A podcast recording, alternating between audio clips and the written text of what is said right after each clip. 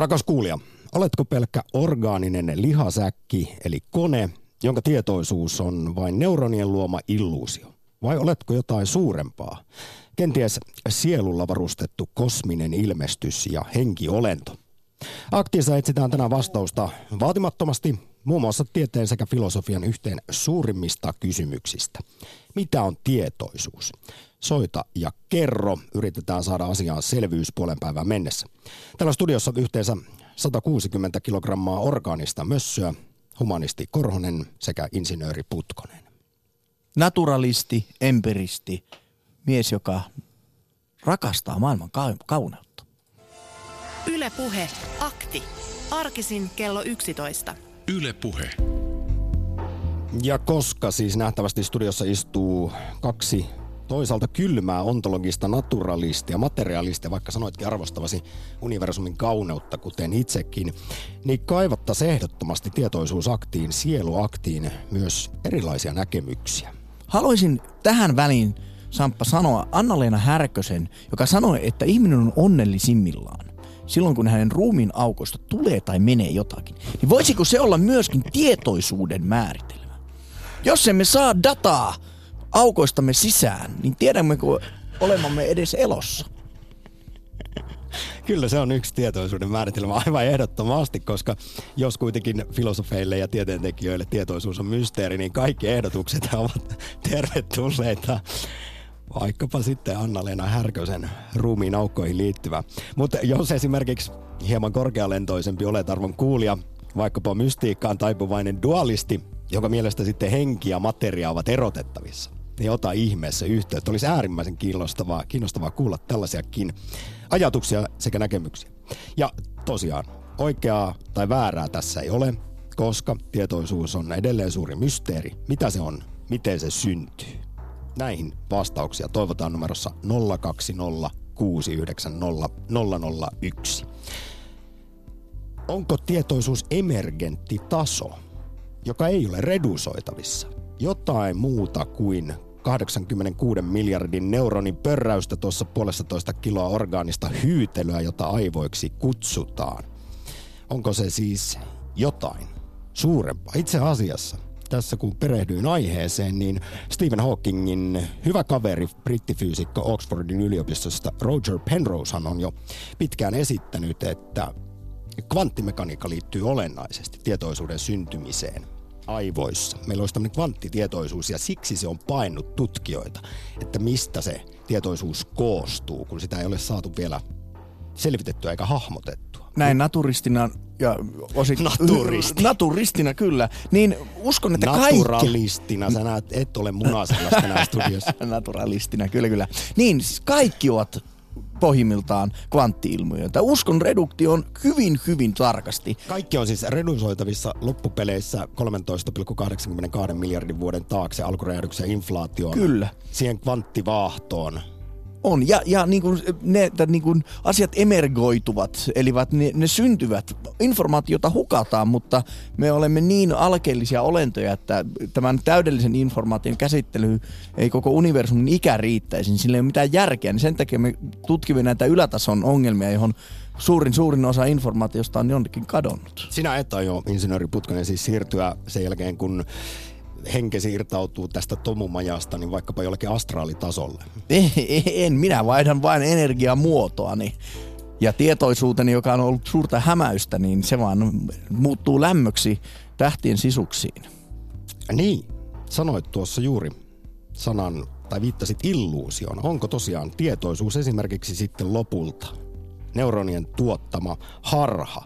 Olemme vain loppupeleissä tällaisia lihasäkkejä joita istuu tällä hetkellä täällä hyvin matala-otsaisesti 160 kiloa yhteensä Yle Puheen aktiivistudiossa keskiviikkona. Luin tuosta vähän tuosta minuudesta ja, ja monet perustuvat siihen, että minuus on osa muistia, mutta, että, mutta muistatko sinä esimerkiksi, millainen olit vaikka kolmivuotiaana? Tuskinpa. Että jos se minuus olisi edelleen se sama pikku kolmivuotias samppa, niin varmaan muistasit sitten kaikki ne tunnetilat ja, ja persoonallisuutesi ja halusi ja toiveesi ja epätoiveesi. Viittaatko tällä nyt siihen, että mikään ei ole pysyvää? Ei todellakaan. Ja, tästä ja näin niin, ollen myöskään sielua ei ole tällaista jotain pysyvää en, sielua olemassa. Vaikea kuvitella, että ihmisellä olisi joku partikkeli, joka on ajasta ja paikasta ja gravitaatiossa vapaa, joka sitten liihuttaa aina ja ikuisesti ennen ja jälkeen ajan. Tästä päästään jälleen tietoisuusaktin, sieluaktin yhteen pääkysymyksistä. Onko meillä niin sanottu sielu vai onko tietoisuus sielu? Toisaalta, mitä se tietoisuus sitten on? Onko se vain neuronien pörräystä tuossa organisessa mössössä eli aivoissa vai kenties sitten oletko tosiaan dualisti, joka irrottaa hengen ja materian toisistaan. Näin ajattelivat muun muassa Platon ja Aristoteles, mutta nykyfilosofit eivät dualismiin oikein taivu, vaan kannattavat monoismia, jonka mukaan tämä on sitten ehkä kuitenkin sellaista vain sähkökemiallista hyrinää, jonka kautta me yritämme jollain lailla ratkoa ja miettiä elämän tarkoitusta sekä universumin koostumusta. Nyt yhteydenottoja, rakkaat kuulijat, otetaan sellaista oikein kunnon ontologista purkajauhantaa ja mielen filosofiana Hattaran pureskelua tässä lounastunnilla. Ylepuhe akti. Lähetä WhatsApp-viesti studioon 040 163 85 86 tai soita 020 690 001. Yle Puhe. Oletko vain luuta sekä lihaa, pelkkä atomien siis summa vai jotain suurempaa? Muun muassa tätä saa pohdiskella vielä seuraavat 45 minuuttia sielu- ja tietoisuusaktissa. Niin, kysymme Twitteristä, onko ihmisellä sielu? Kyllä, suottapi olla ei ja tietoisuus on sielu. Tällä hetkellä ei-vaihtoehto johtaa ja Juri Järvinen kommentoi, ei ole sielua, vapaa tahto ja tietoisuus, tietoisuus ovat illuusioita. Nyt kun on helpot kyssärit hoidettu, niin löytyisikö jotain vaikeampaa? Niin, hei, Juri, sä voit soittaa tänne ja kysyä niitä vaikeita kysymyksiä. Nythän on ei välttämättä tarvitse soittaa, että on vastauksia. Filosofiaanhan kuuluu myöskin paljon niiden oikeiden kysymysten kysyminen. Muistaakseni tähän liittyen Nietzsche sanoi, että filosofia on eräänlainen kosto todellisuudelle. Aika hyvä. Aika hyvä. Yle puhe. Kyllä Freddy on sanonut paljonkin aikanaan mielenkiintoisia juttuja. Ari Turussa mainita keskiviikkoa. Meitä on monta. Oletko orgaaninen lihasäkki? 86 miljardin neuronin pörräystä on siellä lihahyytelössä, jota on puolitoista kiloa kallon sisällä ja siitä sitten mukamas muodostuu tietoisuus. Vai niin, se, oletko astraali henkiolento? En ole astraali henkiolento ainakaan vielä.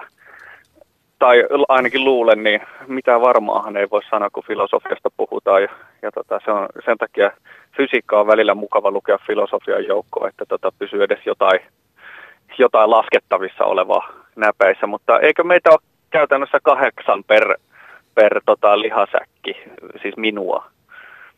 Mi- Elikkä, mistä sä itsesi laskit kahdeksaan? No sellaisen kirjan on lukenut, kun montako minua on. Ja, ja siinä mielenkiintoisesti esitettiin sitä, että esimerkiksi autobiograafinen minä on se, se minu, minuus, joka pitää, pitää tavallaan tässä aikajanassa. Tai, no vai oliko se perspektiivinen minä, mikä pitää sut kartalla tässä, että mikä on menneisyyttä ja missä minä olen ja oliko se autobiograafinen sit suhteessa ympäristöön ja sitten on fyysinen minä tietysti, eli mitä minä tunnen ja, ja tällaiset tuntemukset. Sitten on sitten oli, niitä, oli, niitä oli kahdeksan muistaakseni vai seitsemän, niitä eri, eri minuuden tasoja, ja sitten niistä yhdessä muodostuu se, mitä me koemme minäksi tai itseksi. Ja, ja, se, ja se on tosiaan hiukan, hiukan tota, askarruttanut tutkijoita, muitakin kuin aktin juontotehotiimiä tämä no, kysymys. No ihan aivan, aivan varmasti. Tota, Ari, me mietin tuossa, kun sanoit, että sinua on kahdeksan, niin mä yritin muistella tuossa insinööri Putkosen kanssa juuri ennen lähetystä, että kuinka usein meistä vaihtuu joka ikinen atomi. Kauanko siinä menee, että oliko se 10 vai 20 vuotta, niin sitäkin kautta mehän uudistumme siis monta kertaa, kun tarpeeksi pitkään elämme, että meissä ei ole yhtään ainutta atomia enää jäljellä, joka oli syntymähetkellä. Tämäkin Kyllä. on mielenkiintoinen ajatus. Ja onhan sekin mielenkiintoista, että miten aivot esimerkiksi traumatilanteessa, niin siis kun aivot vaurioituu jotenkin, niin miten, miten sieltä saa yllättävän paljon kovalevyltä siirrettyä tota, raidatuille kovalevyille kamaa. Että se, et se saattaa se muistiaines tuhoutuneesta osasta olla siirtynyt jonnekin muualle. Eli tota, aivo, aivot on kyllä hämmentävä kapistus tuossa tiedon tallentamisessa ja myös sen unohtamisessa paikkapaikoin. No, näetkö, että aivot on periaatteessa hardware ja sitten tietoisuus siinä vain softwarea? No, tältähän se näyttää. Sitten mielenkiintoisia kokeita on kyllä tehty ihmisillä, mitkä on ollut siis flatline sekä sydän- että aivokäyrissä. Ja, ja, tota, ja osalla tutkituista henkilöistä on kokemuksia siltä ajalta. Ja sitten ihmetellään, että miten se on mahdollista. Eikä sen pitäisikään olla, että onko ne takautuvia, takautuvia muisti, tai siis harhoja, vai onko ne jotain Lähteekö siinä aivot aivan mielettömille kierroksille kuin LSD-vaikutuksen alaisena, kun siinä yrittää ihminen viimeisillään hengissä pysyä? Itse asiassa hieno, kun nostit mut, asian mut esiin. jos aivo, aivosähkökäyrä on flatti, Niin, että ei, ei siellä pitäisi mitään. mitään tapahtua. No, Niin. Hyvä, kun nostit asiaa esille. Muistin nimittäin tuossa Aiva juuri ennen lähetystä, että tein aiheesta kuolemanrajakokemuksista tällaisen ohjelman pari vuotta sitten, jossa haastattelin tietoisuustutkija anestesialääkäriä Harry Shanein Turun yliopistosta, joka on perehtynyt juuri tähän, että mistä nämä johtuvat, nämä lukuisat ihmisten kuolemanrajakokemukset. Nähdään valoa tunnelin päässä tai koetaan vaikkapa suurta rauhaa ynnä muuta.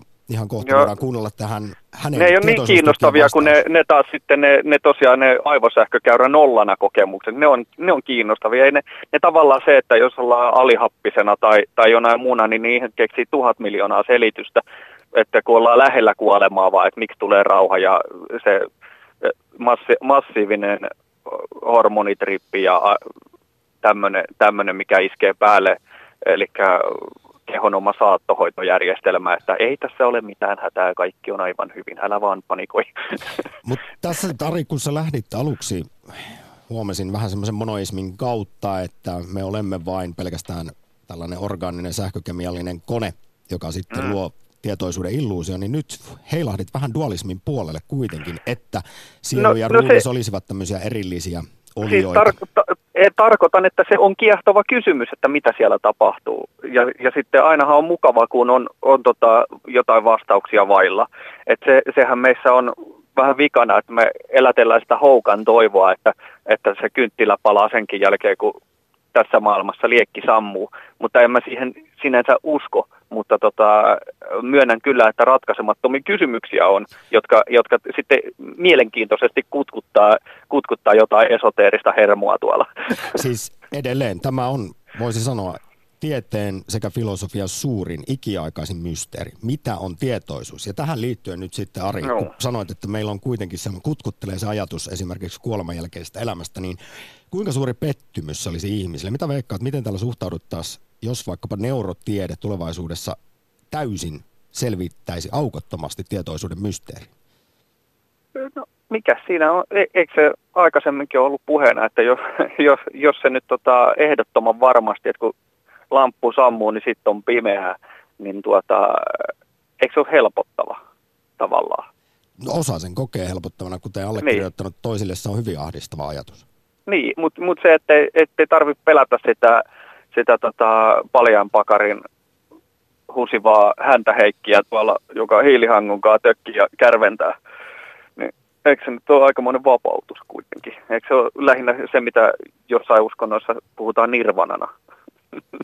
Näin se voidaan ajatella. Nyt, Ari, suuri kiitos keskiviikkoisen emergenssi versus reduktionismi aktiisoittamisesta, kun Kiitos. pohditaan, mitä on tietoisuus, onko meillä sielu. Kiitos. Yle Puhe. Akti. Soita 020 690 001.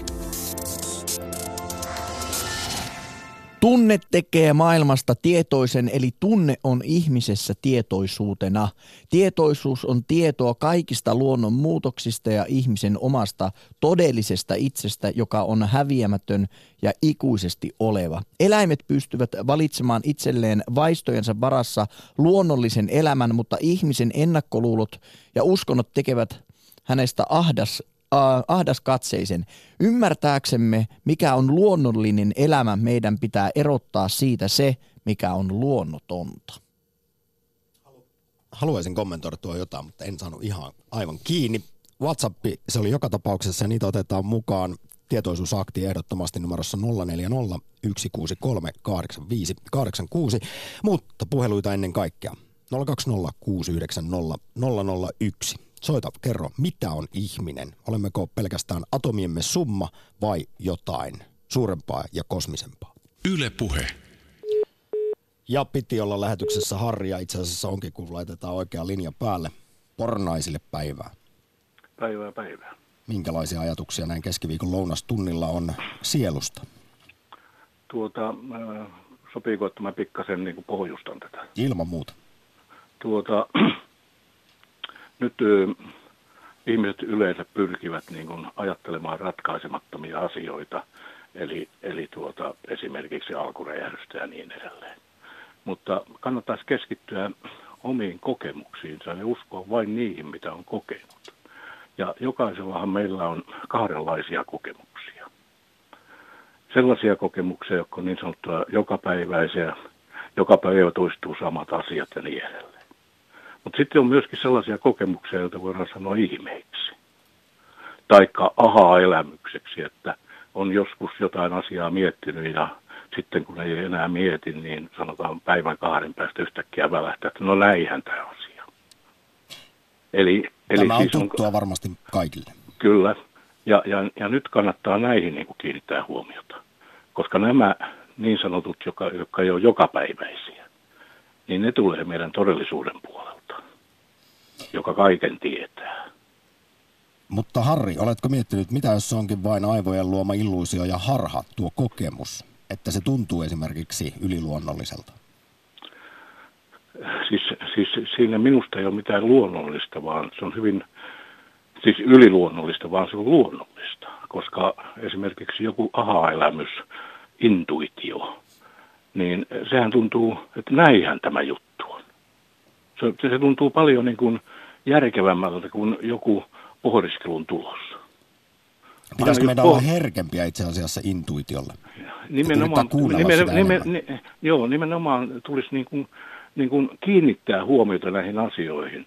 Esimerkiksi ihminen kokee ihmeitä, jotka niin kuin, on täysin mahdottomia tällä fyysisellä olennolla.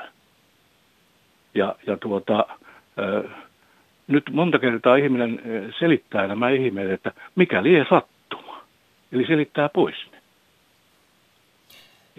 Ja, ja, tuota, nyt, nyt sitten kun puhutaan näistä sielusta ja, ja tietoisuudesta ja niin edelleen, mm. niin, äh, niin tuota, äh, en, ensinnäkin äh, nämä, nämä asiat ovat mielessä. Ja, ja nyt syy, miksi tiede ei ole löytänyt mieltä, vaikka ne kauheasti tutkii, että se olisi jossain aivoissa – niin valitettavasti sitä ei löydy tästä fyysisestä tasosta. Semmoisen asian nostan esiin. Tässä on monta mielenkiintoista pointtia. Tässä vaiheessa kiitos Harri sinne pornaisille. Mainitsit tässä tämän, että moni mieltää sitten vaan jotkut asiat, jotka sinä koet ehkä tietynlaisina ihmeinä, niin vain sattumina. Mutta sitten taas esimerkiksi meidän mielen tutkijat toteaa, että meillä on hirvittävästi, tai tällainen luontainen tarve ja kyky nähdä syy-seuraussuhteita asioissa, joissa niitä ei ole arkihan on täynnä miljoonia sattumia perän jälkeen ja sitten me vain koemme, siis näemme yhteyksiä. Joo, siis, joo, siis, siis Sellaisten tuo, asioiden kanssa tuo, ei ole mitään tuo, tekemistä pitää, keskenään. Tuo pitää paikkansa. Minä olen sitä mieltä, että täällä fyysisellä tasolla ei ole yhtään syy-seuraussuhdetta. Kaikki vaan, on vain suurta sattumaa. Ei, ei, ei todellakaan. Vaan aina kun joku asia tapahtuu, niin sen jälkeen tulee kyseisen henkilön tulkinta. Ja tästä tulkinnasta riippuen sitten seuraa jotakin. Nyt jos yhtään, Harri, ymmärrän sua oikein, niin olet tällaisen filosofisen termin äärellä ja suuntauksen äärellä kuin fenomenologia. Onko sulle tuttu? Täysin vielä. Se siis periaatteessa, jos nyt jotenkin kuvailisin, tutkii todellisuuden ja tietoisuuden ilmenemistä ihmisen siis intuitiivista esimerkiksi muutenkin havaintokokemusten kautta ja ainoastaan sieltä sitten löytyisi totuus. Tämä nyt oli hyvin vapaasti jo, jo, riffattu fenomenologia selitys, mutta tässä oli paljon sitä, mitä juuri mielestäni sanoit. Joo, ja, ja, ja, tuota, ja se, että miksi nämä omat kokemukset on niin kuin tärkeitä, niin niihin ihminen voi uskoa. Mutta kaikki muu on niin uskoa. Eihän, eihän kellään tavallisella ihmisellä ole mitään käsitystä tuota, alkuräjähdyksestä esimerkiksi, ja, ja kuinka lähelle sitä on päästy sekunnin vai sekunnin usien päähän ja niin edelleen. Kosmologia no, no, tutkii sitä ensimmäistä sekuntia. niin, niin, no. niin mutta, mutta eihän siihen, siitä ole kellekään mitään, mitään kokemusta. Nyt Harri, niin.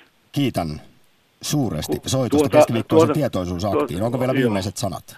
Joo, ajattelin sanoa, kun sä niin arvelit, että mistä, mistä tämä mun näkemys tulee. Niin on olemassa sellainen kuin ihmeiden oppikurssi. Hyvä tietää. Suuri Joo. kiitos osallistumisesta. No niin. Joo. Yle Puhe, akti. Lähetä WhatsApp-viesti studioon 040 163 85 86 tai soita 020 690 001. Yle Puhe. Tietoisuusaktissa pohditaan vielä puolen tunnin verran sitä, että mitä on ihminen, mikä sinä olet. Oletko vain orgaaninen, limainen, sähkökemiallinen kone vai kenties jotain muuta ja suurempaa? Pari WhatsApp-viestiä. Minäkin uskon, ettei radiotoimittajalla ole sielua, mutta meillä käsityöläisillä on sellainen.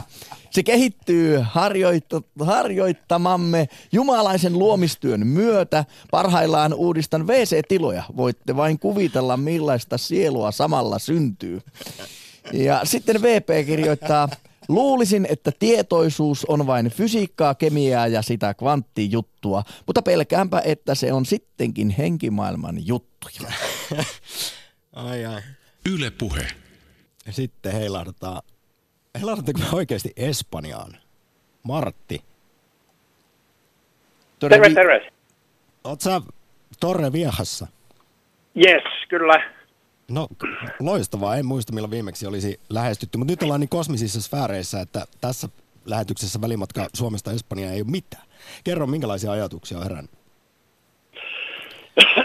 No tuota niin, mulla on niin kuin kokemus just tästä jutusta, mistä te nyt niin kuin puhuttaa. Eli kuolemanrajakokemus? Kyllä joo. Et mulla oli tuossa niin kolmisen vuotta sitten niin joutui sairaalaan tämmöinen vakava sisäinen verenvuoto ja sitten makasin teholla niin kolme neljä vuorokautta ja olin sitten niin kuin enimmäkseen tajuttomana. Ja siinä oli tuota, tärkein kokemus siinä oli tämmöinen, että niin olin tämmöisessä valtavan niin kuin laajassa tilassa, jossa oli valoa ja olotila oli äärimmäisen hyvä ja miellyttävä ja rakkaudellinen.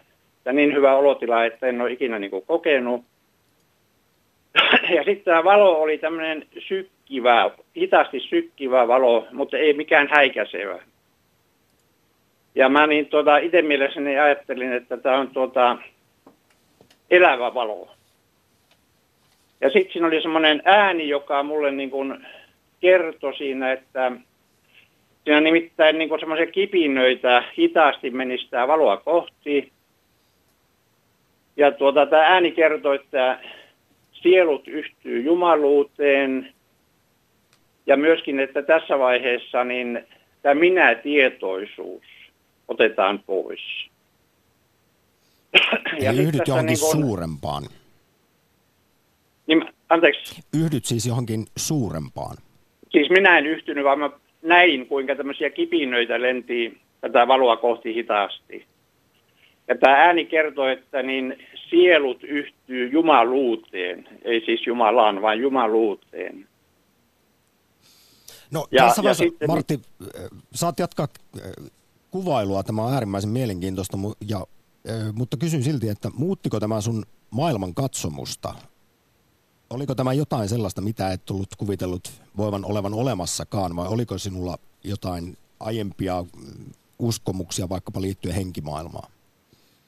Kyllä, ilman muuta, että kyllä mä oon tuota, niin ollut kiinnostunut tämmöisistä asioista ja on lukenut ja näin poispäin, mutta niin tuota, siis kaikkihan on silloin ollut niin kuin, jonkunlaista teoriaa, eli tämä kokemus muutti sen se, semmoiseksi, että mä niin kuin us, muutti sen niin kuin uskoksi sitten, että näin se on. Eläväksi totuudeksi. Ja, totuudeksi, joo. Mutta totta kai mä niin kuin, sen niin kuin ymmärrän, että tämä on tuota, jonkunlainen niin kuin vastaus minun mielikuviin, että joku toinen henkilö kokee taas jotain niin kuin toisenlaista. Mutta saanko mä tähän niin kuin jatkaa tuosta äskeisestä, koska tämä on minusta niin kuin tärkeää, että niin... Ilman muuta. Että ensinnäkin niin eh, tässä juuri se va- vastaus siihen kysymykseen, että tuota, onko sielu ja mikä se, se sielun niin kuin, sitten se kiertokulku on. Eli niin ensinnäkin on sitä mieltä, että on sielu, niin kuin puhutaan, että on ihmisen jumalainen kipinä. Ja on myöskin semmoinen kiertokulku, tässä, koska tässä tuli se vastaus, että se tuota, palasi johonkin sinne lähtökohtaansa se sielu. Eli periaatteessa me olemme sun tulkinnan mukaan henkiolentoja tai energiaolentoja, jotka vain hetkellisesti vierailee tässä lihasäkissä tomumajassa. Ja sitten kun siitä aika jättää, niin jatkamme matkaa. Noin voisi sanoa oikein hyvin. Mua, mua kiinnostaa semmoinen, että onko sitten, ajatteletko niin, että niitä sieluja on tietty määrä, mistä sitten joku korkeampi voima niitä sieluja jakelee ja ottaa ne sitten tämän lihasäkin jälkeen takaisin huostaansa, niin luokse niitä uusia sieluja itse koko ajan lisää vai onko niitä tosiaan raja, rajattu määrä ja osa niistähän kai joutuu kadotukseen? No ensinnäkin niin tämä mun ajatuksen mukaan, koska se sielu niin kuin palasi tänne johonkin, mistä se oli niin kuin lähtenyt, niin siinä on tämä kierto, eli niin nämä sielut taas niin kuin kiertää, mutta että kuinka paljon niitä on, niin siitä mulla ei ole mitään niin kuin mielipidettä. Mutta se toinen tärkeä oli tässä, koska siinä niin kuin sanottiin, että minä tietoisuus otetaan siinä vaiheessa pois. Eli nyt kun on puhuttu tästä minästä, niin siis minä, minulle se on minä tietoisuus. Aivan. Ja se jäi tässä pois. Eli niin, tai se oli tavallaan niin kuin tulijaiset sieltä tältä maan päällä tapahtuneesta kierroksesta, se, se minätietoisuuden luovuttaminen pois. Et se, se oli niin kuin tämmöinen tutkimusmatkailija, joka on käynyt jossakin ja joka sitten tuo sen raportin sinne. Martti, moni, niin. joka, jolla on tällainen kuolemanrajakokemus ja sitten tietysti palaa takaisin elävien kirjoihin, niin he kokevat, että ovat voineet siinä tehdä vaikkapa sitten valintaa, että lähtevätkö niin sanotusti kohti valoa vai tulevatko takaisin, niin oliko sulla tällainen valinnan paikka? Siis oli hyvin selkeästi, koska siinä niin kuin käytiin niin kuin keskustelua. Ja mä muistan hyvin tarkkaan, että mä tuota, kerroin, että mulla olisi vielä niin kuin mielenkiintoa jatkaa täällä maan, maan päällä, että on niin kuin uteliaisuutta olemassa. Siis ju, juuri näin. Oletko Harri pohtinut sitä, että miksi sinä sait tämän mahdollisuuden, koska käsittääkseni kaikki eivät saa tämmöistä mahdollisuutta, että lähtekö valoon vai mennäkö takaisin? No minä perustelin, perustelin siinä sitä, että niin vielä olisi tämmöistä halua niin kuin jatkaa tätä maanpäällistä elämää ja, ja, ja uteliaisuutta olisi, että, niin, että riittikö sitten tämä perustelu, en tiedä. Tämä oli ä- todella mielenkiintoinen puhelu Espanjasta saakka. Suuri kiitos, että soitit, Martti. Sa- saanko sanoa vielä jotain? Ehdottomasti. Ö, siis niin, ottaa Mia Kontron kirja. Mä osallistuin siihen hänen tutkimuksensa tästä Siis hän, hän teki gradun ensin tästä kuolemanrajakokemuksesta ja sitten on tullut tämä kirja, että myöskin minun tarina löytyy sieltä sitten yhtenä. Ja aivan kohta kuunnellaan itse asiassa sitten tietoisuustutkija, joka myös on perehtynyt Turun yliopistossa Suomen Akatemian rahoituksella näihin kuolemanrajakokemuksiin, niin saadaan vähän lisää, lisää erilaista näkökulmaa aiheeseen. Iso kiitos ja mukavaa keskiviikon jatkoa Torre Vihaan Espanjaan. Kiitoksia. Yle Puhe. Akti. Soita 020 690 001. Tämä on tietoisuusakti, jossa pureskellaan ontologista purkkaa ja mielenfilosofista hattaraa. Eikö tietoisuus edellytä muistia? Kysytään WhatsAppissa. Tästäkin nyt ollaan montaa eri mieltä ja sitten otetaan tämmöinen vähän äh, konemaisempi näkökulma. Jos tietoisuus on pelkkiä neuroneita liikkumassa, niin mitenkäpä tekoäly? Voitaisinko tekoäly lukea tietoisuudensa perusteella ihmiseksi, jos siis tietoisuutta pidetään ö, ihmisyyden kriteerinä? Näin Tätä me pohdimme kaksi viikkoa sitten tekoälyaktissa, mitä sitten tapahtuu teknologisessa singulariteetissa, kun koneelle syntyy tietoisuus. Joo, ja loppu vielä. Näin pohdittiin The Talos Principle videopelissä. Hashtag frogs are people too. Yle Puhe. Ja delfiineilläkin on niin pitkälle mennyt tietoisuus viimeisimpien tietojen mukaan, että heillä on ihan nimet toisilleen. Tietynlaiset vislaukset, jotka ovat yksilöllisiä ja kun kaveri sieltä kauempaa Bruce vislaa Bobille, niin tietää kenestä puhutaan. Tämäkin oli hieno tieto siitä, kuinka ihminen ei todellakaan ole ainoa laji, jolla tietoisuutta löytyy. Aivan kohta tietoisuusaktiin lisää puheluita, mutta nyt kuolemanrajakokemusten pariin. Se on alue, jossa juuri tietoisuutta on tutkittu ja havainnoitu erittäin kiinnostavasti. Mitä sitten kuolemanrajakokemuksista tiedetään? Haastattelin pari vuotta sitten anestesialääkäriä tietoisuustutkija Harry Shanein ja Turun yliopistosta. Ylepuhe akti.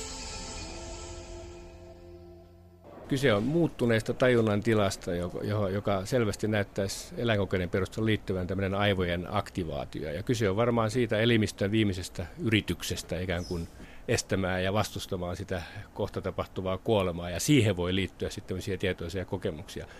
Yksi näillä koeeläimillä, jotka oli nukutettu aika syvään, niin, niin just ennen tätä varsinaista kuolemaa, eli aivokuolemaa, jossa todella sähköinen toiminta aivoissa lakkaa, niin oli hyvin voimakas aktivaatio ja, ja liikenne siellä aivoissa eri aivojen osien välillä. Ja, ja tämä oli tavallaan mun mielestä aika monen hyvä selitys tästä biologiasta ja tapahtumasta. Eli todella sitten se aivojen aktiivisuus nousi korkeammalle tasolle kuin mitä se oli hereillä, vaikka ne oli siis nukutettu. Eli todella elimistö pyrkii ikään kuin vastustamaan sitä ja taistelemaan vastaan.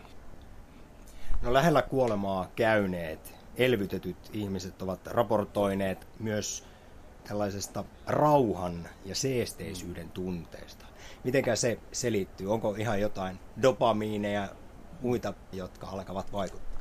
Joo, varmaan, varmaan siihen liittyy ihan tietyt radastot ja välittäjäaineet, mutta, et, mutta et, ehkä se on enemmän hypoteesi puolella. Mä itsekin veikkaisin, että dopamiini on, on tärkeällä siellä. Jos ajatellaan just näitä hallusinogeenisia aineita, niin niitä on tutkittu ja tiedetään, että esimerkiksi aivokuvantamistuloksia, jotka osoittaa, että dopamiinisysteemi on keskeisesti mukana. Että se on kyllä toimittajalta hyvä veikkaus.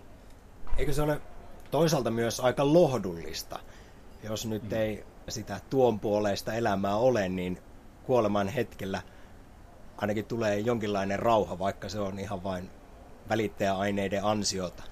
Joo, kyllä. Siis totta sanoit oikein, että, että se monet potilaat kertoo, että todella ne on seesteisiä ja epämiellyttäviä. Ja en tiedä, mikä, miten evoluutio voi sen selittää, että miksi ne on sellaisia, mutta se tietysti ei ole huono asia. Ei mulla ole mitään selitystä sille.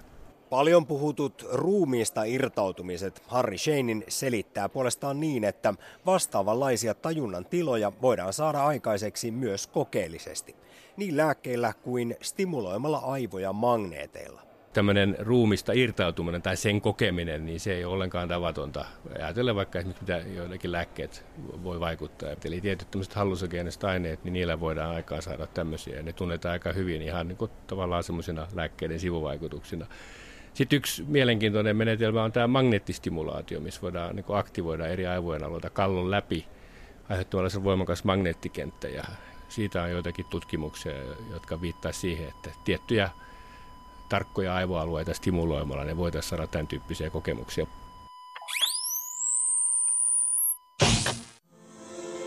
Lähetä WhatsApp-viesti studioon 040 163 85 86. Yle Puhe. Kaikkia asioita ei voi järjellä selittää. Moni sotkee uskon ja järjen. Ne eivät ole vastakohtia.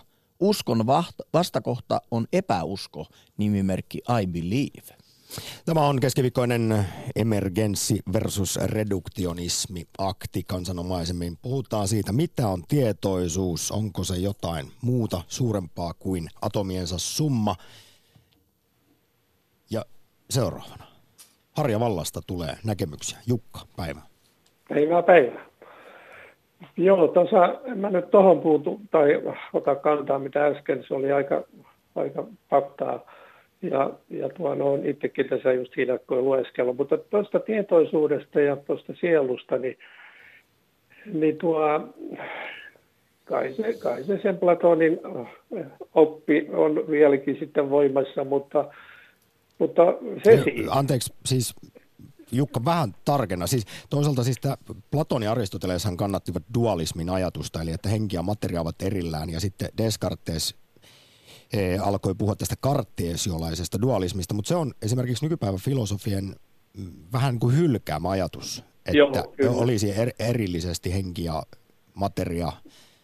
Me ollaan tämmöisen monoismin Kyllä, mutta mä tarkoitin... yleensä sitä, ja materialismissa joo, ja naturalismissa. Joo, mutta mä tarkoitin parita miestä siinä, että, että, että tai tuo Platonin siinä, että, että kuitenkin hän on tämä sielun rakentaja ja sitten siitä tästä sielu sieluvaellus lähti kokonaan liikkeelle, mutta, mutta se siitä. Mutta tästä tietoisuudesta ja, ja ihmisen tajunnasta ja mielestä, niin, niin mä ajattelen näin arkitodellisesti vain, että, että kai me, kai me ollaan semmoinen ympäristön tuote, että, että missä ympäristössä me ollaan eletty ja mitä meillä on opetettu ja mitä meillä on aivopesty, että – että siinä, siinä mielessä tämä partamies Marx oli kyllä varmaan oikeassa, että kyllä me aika pitkällä ajattelemme, mitä meidän ympäristö ajattelee. Että, Olemme ympäristömme tuotteita, mutta kai puoliksi myös vähän niin kuin perimämme. No totta kai, totta kai.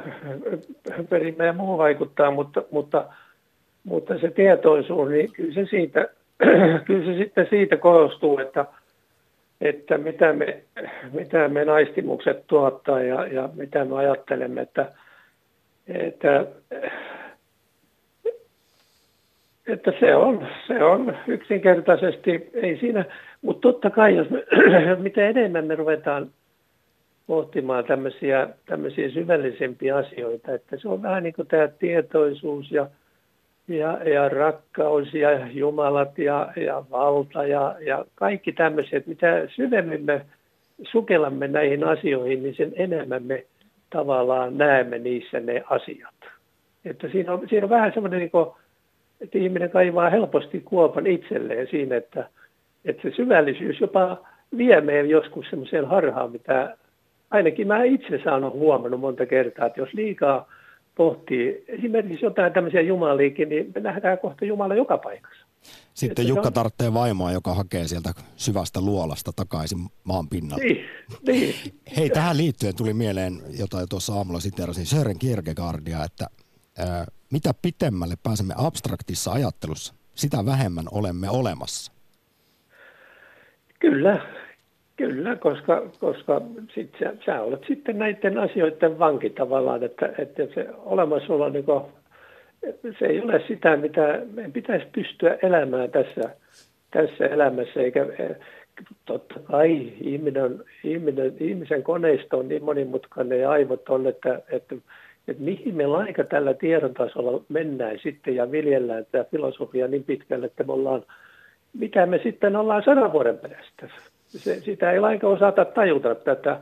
Kyllä ihminen keksii sitten ja, ja pohtii, nyt ei ole päästy pitkään aikaan taas vähän eteenpäin ollenkaan, mutta että, että Kyllä, kyllä sieltä tulee kuulla semmoisia asioita vielä, että me ollaan ihan ihmeitä.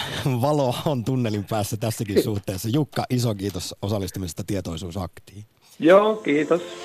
Yle Puhe. Akti. Soita 020 690 001. Kuoleman rajatapaukset puhuttavat.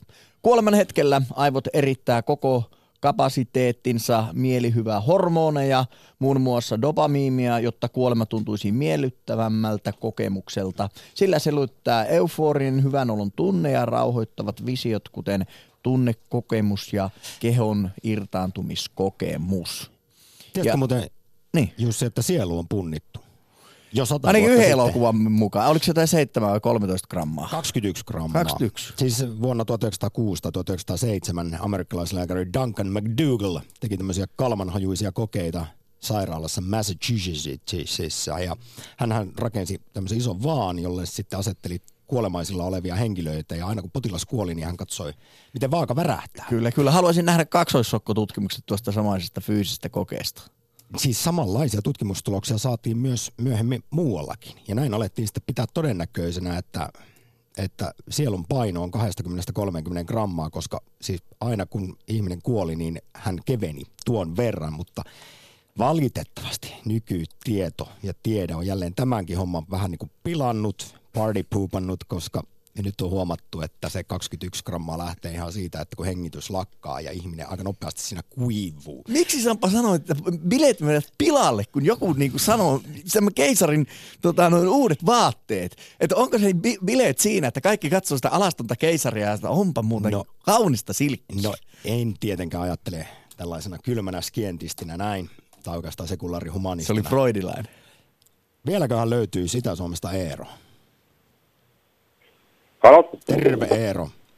Terve, terve. Semmoista asiasta olisin jutellut, kun puhutaan tästä ajasta, niin tämä probleema liittyy niin nykyaikaan aika paljon sikäli, että ihmisen käsite on, käsite on sellainen, että ihminen itse on luonut ajan, ei avaruus. Aha. Niin, siis tässä on itse asiassa, ymmärrän varmaan Eero, mitä ajat takaa. Tässähän on niin kuin kaksi ajatusta. Toisaalta siis, kun ajatellaan, että elämme aika-avaruudessa, kuten Einsteinin yleinen suhteellisuusteoria kertoo, ja sen mukaan siis 13,82 miljardia vuotta sitten molemmat syntyivät, niin aika kuin avaruuskin, nyhjästiin tyhjästä kvanttifysikaalisin ilmiöin. Mutta ymmärtääkseni joidenkin tutkimusten mukaan e, siis kaikki tapahtuu yhtä aikaa, niin eilinen kuin huominenkin, mutta meidän tietynlaiset 3D-aivot kokevat ajan. Vaikka kaikki Kyllä. oikeasti itse asiassa sun syntymä ja kuolema, kaikkien tapahtuu y- yhtä aikaa, koko ajan. Mutta se probleema on siinä, että nyt kun tämä tulee tämä uusi teleskooppi, jolla resoluutio rupeaa olemaan kymmeniä kertoja parempi, siis se James Webb, joka tulee tässä muutamien vuosien päästä taivaalle toivon mukaan, Kyllä. niin si- silloin, silloin me ehkä pystytään näkemään vielä sen alkuräjähdyksen taakse. No en kyllä nyt ole tällaista lukenut, että se James Webb ihan näin tarkka olisi, koska toisaalta ei ole olemassa aikaa ennen alkuräjähdystä. Se on vähän sama kuin menee etelänavalle, niin siitä ei voi mennä enää ete- enemmän etelämmässä, jos aika syntyy mä, tarko- mä kuitenkin. tarkoitan sitä hyvin yksinkertaisesti, että sä tiedät, että resoluutio tarkoittaa sitä, että niiden pikselitten määrä, niin se pienenee, eli se pystyt näkemään, koska nykyisin se etäisyys, mikä me nähdään, niin se on yhden pikselin varassa. No mitä uskot, Eero, että sitten kun James Webb tuloksensa antaa ja ne on ruodittu ja analysoitu, niin mitä me sitten havaitsemme?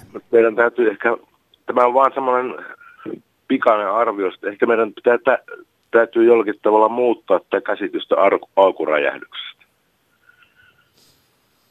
Ymmärrätkö, että me, eikä me nähdään kauemmaksi kuin mitä se alkuräjähdys on jo ollut.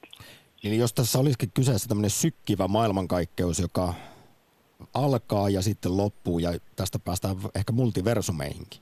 Ei, ei ole mitään alkua eikä loppua, vaan se, tämä on aina ollut olemassa. Sen takia mä palaan tähän ensimmäiseen lauseeseen, että ihminen on keksinyt ajan, ei avaruus. Nyt vielä Eero, tässä lähdettiin upeisiin kosmisiin sfääreihin, mutta koska pohdimme tänään aktissa tietoisuutta, niin kysyn sun näkemystä asiaan, että olemmeko me pelkästään atomiemme summa. Tietoisuus paranee. Tietoisuus paranee tässä. Ehkä se otetaan kolmen, kolmen, viiden vuoden päästä, niin me voimme palata tähän asiaan uudestaan.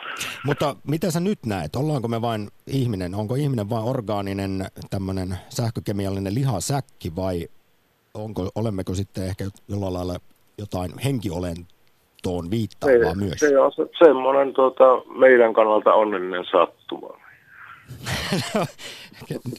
Monen meistä kannalta se on ihan kiva, että on satuttu tänne universumiin syntymään ja elämää Niin kokemaan. onnellinen sattuma mä. Kyllä. Kiitos Eero. Lähetä WhatsApp-viesti studioon 040 163 85 86. Yle Puhe. Meillä on Twitterissä polli, onko ihmisellä sielua, ei johtaa tällä hetkellä, käykää laittamassa omaa äänenne sinne ja myöskin voi kommentoida niin kuin on Jouni Viitanen tehnyt. Minäpä olen merkittävä, minä olio minulle. Minulla on nielu, koska atomit ovat tyhjää täynnä ja pimeää puolillaan, niin olen minäkin, sielu, heh. Tämä, tämä selvä. Vielä mahtuu mukaan keskiviikkoisen tietoisuus- ja sieluakti Juhani tien päältä. Juhani. Terve. Oho, tulipas kovaa sieltä sielunlasi Kuuluuko? lähetykseen. Morjesta kuuluu. Minkälaisia ajatuksia on herännyt? No, ei varmaan kovin u- uusia ajatuksia näihin näihin, mitä on tullut, mutta tässä ajaessani Kuusamosta Ouluun, niin pohdiskelin ja kuuntelin tätä teidän mielenkiintoista keskustelua ja analyysiä sitä tietoisuudesta muun muassa, niin, niin tuota, itsellä on vaan semmoinen käsitys, että kyse on tämmöisestä nyt hetken havainnoinnista. Että meillä on aistit, silmät, korvat ja kaikki muut aistit ja ne välittää meille tietoa tuonne keskusyksikköön eli aivoihin. Ja siellä on tämmöinen neuroverkko, assosiatiivinen neuroverkko, joka sitten käsittelee si- sen tiedon ja meidän oman historiaa ja kokemuksia ja ehkä tämmöisien geenijärjestyksen perusteella. Tavallaan siellä on tämmöinen hardware-kone, jossa on, on, on äh, neuroverkkotyyppinen äh, käsittely. Onko Ja- minuus, ja minuus ja tuota- tietoisuus sitten tämän ajatuksen kautta pelkkä illuusio? Olemme vain, aivot on puolitoista kiloa tällaista orgaanista hy- hyytelöä, jossa sitten neuronit pörrää ja siitä syntyy sitten tällainen harha. Siinäpä se esität sen hyvän kysymyksen, että jääkö sinne aina se pikkunen rako kuitenkin, että on olemassa, vaikka mä oon tämmöinen insinööri myös, myös itse ja, ja tuota, uskon aika pitkälle siihen reduktionistiseen ajatukseen, että me voidaan niin kuin hyvin, jos ei nyt ihan täydellisesti, mutta lähes täydellisesti palauttaa kaikki kuitenkin siihen, että siellä on kvanttitasolla sitten liikettä.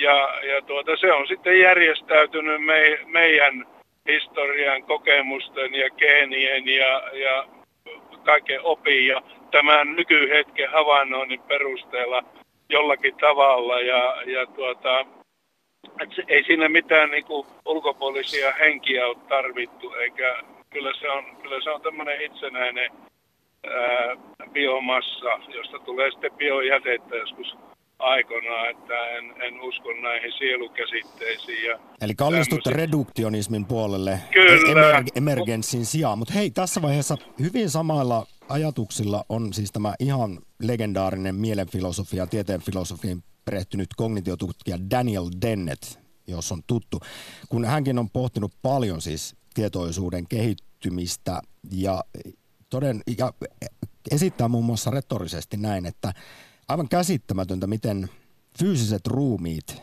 maailmassa voi tuottaa sellaisen ilmiön kuin tietoisuus. Ja tämä on siis mysteeri, että miten mikään sähkökemiallinen aivotapahtuma ja niiden aivotapahtumien yhdistelmä voisi synnyttää kaikki ne asiat, joita me koemme, jotka me tiedostamme jatkuvasti. Ja hänen näkemyksen mukaan siis tietoisuus, kokemukset, ajatukset eivät voi olla vain aivotapahtumia, vaan täytyy olla jotain muuta. Jotakin aivotapahtumien aiheuttamaa tai tuottamaa, mutta myös lisäksi jotain aineesta tehtyä ja eri avaruuteen sijoittuvaa. Hän ei kuitenkaan, Daniel Dennett, usko sitten esimerkiksi sieluun tai ehkäpä siinä klassisessa mielessä emergenssiin, niin nyt pitkän johdannon jälkeen palaan siihen, minkä sanoin tuossa alussa. Muun muassa Stephen Hawkingin kaveri, fyysikko Oxfordista, Roger Penrose, näkee, että tässä on luultavasti kyse siis kvanttifysiikasta. Ja siksi meillä on ollut vaikea hahmottaa tietoisuutta, koska se voi toimia siis kvanttitasolla. Kyllä. ajatellaanpa, äh, siis jos, jos ajatellaan näin, että se voisi syntyä pelkästään täältä ää, niin kuin tavallaan aivojen fysikaalisesta tai ihmisen kokonaisuuden fysikaalisesta pohjasta, niin miten tämä maailmankaikkeus on sitten voinut syntyä? Sehän on nyt kuitenkin redusoitu sillä tavalla, ainakin minu, minulle uskottavat, uskottavat ää, tiedemiehet on, on palauttaneet, että tämä meidän olemassa olevan maailmankaikkeuden alku on ollut semmoinen pikkuinen piste, jossa on nämä kaikki kvarkit ja kaikki alkeishiukkaset olleet ja se on sitten inflatoitunut ja sitten räjähtänyt niin kuin ne nykyisin sanoo, jota en oikein ymmärrä, että miten se voi tehdä se ensiksi, mutta se on toinen asia. Mutta sieltähän on kehittynyt kuitenkin kaikki planeetat, kaikki, kaikki tuota, linnunradat ja kaikki tämmöiset niin. kompleksit järjestelmät. Ja yhdellä niistä planeetoista ainakin on kehittynyt tämmöinen tämmöinen biomassa, joka nyt soittelee tätä autosta ajelee ja soittelee sinne Helsinkiin ja yrittää puhua, puhua niin kuin kohtuullisen tervejärkisestikin vielä jopa, niin, niin tuota, miksei se ole mahdollista, no, juuri että tämä aivot on... sitten ovat myös vain osa tätä ja kaikki sitten redusoituu sinne 13,8 miljardin vuoden taakse. Ja näinhän siis kosmologiassa ajatellaan, että onneksi siinä syntyi niitä pieniä painovoima-anomalioita siinä alku kvantti, mitä Clarki Puuraa se nyt oli, ja niistä sitten painovoimakuopista sinne aina vaan vähän lisää materiaa kertyi ja syntyivät pikkuhiljaa galaksit, tähdet, planeetat ja lopulta me ihmisetkin. Hei, Kyllä. täytää keskustelua voisi jatkaa loputtomiin. Aivan kohta kuitenkin Yle puheessa puolen päivän uutiset. Suuri kiitos Juhani Tienpäälle osallistumisesta tietoisuusaktiin. Kiitos sinne, hei. Lähetä WhatsApp-viesti studioon 040 163 85 86. Yle Puhe. Ilman reduktionismia ei olisi suurinta osaa nykyteknologiaa. Kaikki yliluonnollinen on mahdoton käsitteellisesti. Nietzsche mukaan hulluksi ei tee epäilys, vaan varmuus. Näihin sanoin suuri kiitos kaikille osallistujille